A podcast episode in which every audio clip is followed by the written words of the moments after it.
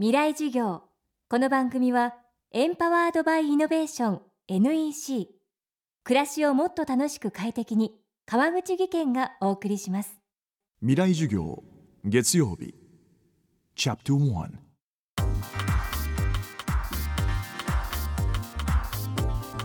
未来授業。月曜から木曜のこの時間ラジオを教壇にして開かれる未来のための公開授業です。今週の講師は神戸大学名誉教授で宇宙物理学者の松田拓也さん。発表したばかりの新刊では人工知能をテーマに最新の研究やそこから見える未来の姿を考察しています。身近な家電製品をはじめありとあらゆるところに入り込みつつある人工知能。今週はこの今最も注目される技術が今後私たちにどのような影響を与えるのか考えていきます。未来事業1時間目。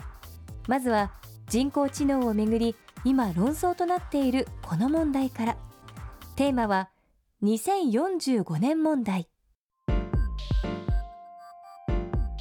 2045年問題というのは技術的得意点、まあ、英語で言うとねテクノロジカルシンギュラリティ。それが2045年ぐらいに来るのではないかとと言われてるわけですね。で得意点というのは何かというとコンピューターあるいは人工知能の知能が全人類の知能を超えるというその時期を指して得意点というわけなんですよ。まあ、全人類って大体概算で言って100億ぐらいいるわけですよね。で一人の人間と同じになるという時期がこれが2029年だってつまり今からまあ15年後ですね。とアメリカの有名な、まあ、未来学者のカーツワイルという人が言ってるわけ。物事の変化進歩進化というものがですね指数関数的だというんですよ。指数関数的というのは何かというと次の日に2倍になる。その次の日は4倍になる。でさらに8倍になる。つまり2をかけていくわけですね。16倍になる。3264でこういうふうな指数関数的変化というわけなんです。でこれは最初はね大したあの差はないんですよ線形的な変化と指数関数的な変化ところがある時にですね急にガーンとこう、まあ、増えるんですよ。これムーアの法則というんだけど1960年代にゴードン・ムーアという人が唱えた説なんですが彼はその当時、まあ、60年代に半導体チップの集積度つまりチップの上にどんだけトランジスタが乗ってるかというようなものですね。これがだいたい1年半から2年に倍になるという、まあ、法則を発見したわけ。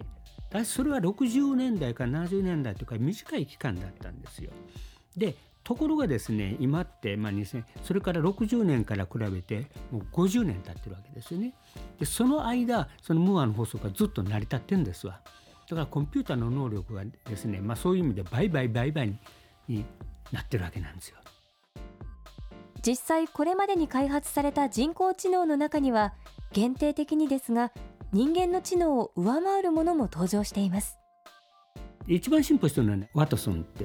いうやつですね。これは2011年ですか。ら、まあ、今から3年前にお披露目されたんだけど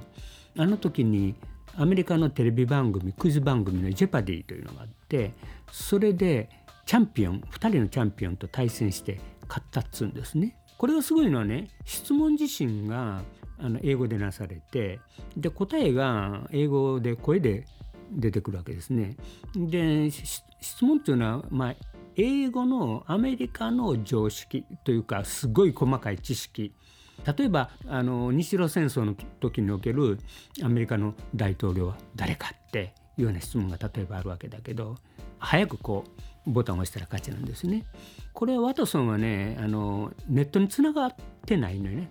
でその代わり自分の中にですね辞書とかウィキペディアとかね全部持っとるわけね。でそのワトソンがですねそれ以後どう進化してきたかというと今やろうとしてるのはね医学なんですよ。主に。でどんなことかというと医学の知識っていうのは実は膨大な量があって毎日毎日すごい量の文献が出ているわけですね。ところが医者って忙しいからそんなもん読んでる暇がないわけですね。ところがワトソンなんか全部読む読むわけですよだから例えば最近こういうのを見たんだけど今試験的にがんの診断をやってるんですねでお医者さんの横にワトソンがあるとで患者にいろいろ話をするとストワトソンはその治療法をですねまあ123ってこの治療法だとその有効度が70%とかねと言ってくるわけ。でその時に今ワトソンはどんだけ本をとか論文を読んだか例えば10万冊とか100万冊とかね今読んだっちゅうわけですよ。で人間そんなこととてもできますよね。先日日本の銀行がコールセンター業務に人工知能を備えたコンピューターシステムを世界で初めて導入すると発表しましたがこの人工知能もワトソンだということです。未来事業今日は神戸大学名誉教授で宇宙物理学者松田拓也さんによる2045年問題をテーマにお送りしました。明日も松田さんの講義をお送りします。そして先日行われた FM フェスティバルのビデオポッドキャストも配信しています。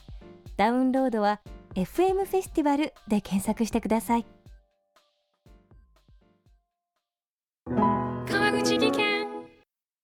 階段での転落。大きな怪我につながるので怖いですよね。足元の見分けにくい階段でもコントラストでくっきり。白いスベラーズが登場しました。皆様の暮らしをもっと楽しく快適に。川口技研のスベラーズです。未来授業。この番組はエンパワードバイイノベーション NEC